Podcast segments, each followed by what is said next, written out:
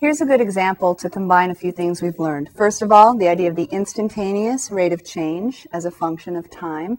We've got a position function that's not our Wile E. Coyote vertical motion. S of t is 4t squared minus 8t. So just think about some particle moving as a function of time according to this formula. Notice it's an upward parabola, isn't it? So it, it's a different kind of thing than, say, going up and coming down. Now, the first question is to find the instantaneous rate of change as a function of t. So it's really simple, actually, very quick. You just need to find the derivative, right? So s prime of t is 8t minus 8.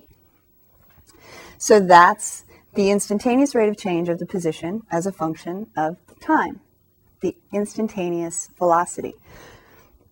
Notice that as and when t is 1, what's the instantaneous velocity?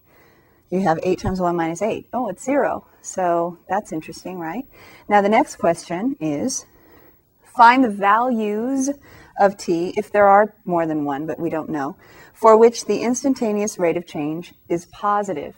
So instantaneous rate of change positive, we haven't talked about it just given a, a, position function, but if you do remember the vertical motion going up and coming down, the instantaneous rate of change positive for Wiley. Coyote was when he was going up.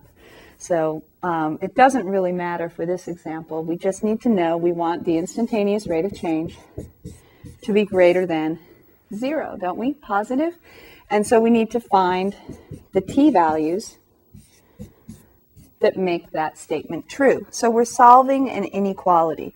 Now, what is s prime of t? We already found it in part one, 8t minus 8. So we want to know what t values make 8t minus 8 greater than 0. Since this is a linear inequality, meaning t is to the first power and not squared, it's easier to solve than if it were, say, second degree and we'd have to factor and use test values like we did early in the review for this semester. So it's linear. So all I have to do, get the 8t by itself by adding 8 to both sides. Now, adding or subtracting to both sides, you don't have to change the inequality. 8t greater than 8. I want to know what t is. I divide both by a positive 8 positive, when you divide by positive, you don't have to change the, the direction of the inequality. So I have t greater than 1.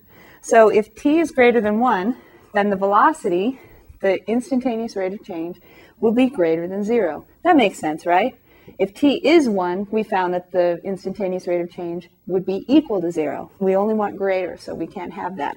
When t is 2, we have 16 minus 8 is 8, so it's positive. The bigger t gets, the more positive 8t minus 8 gets.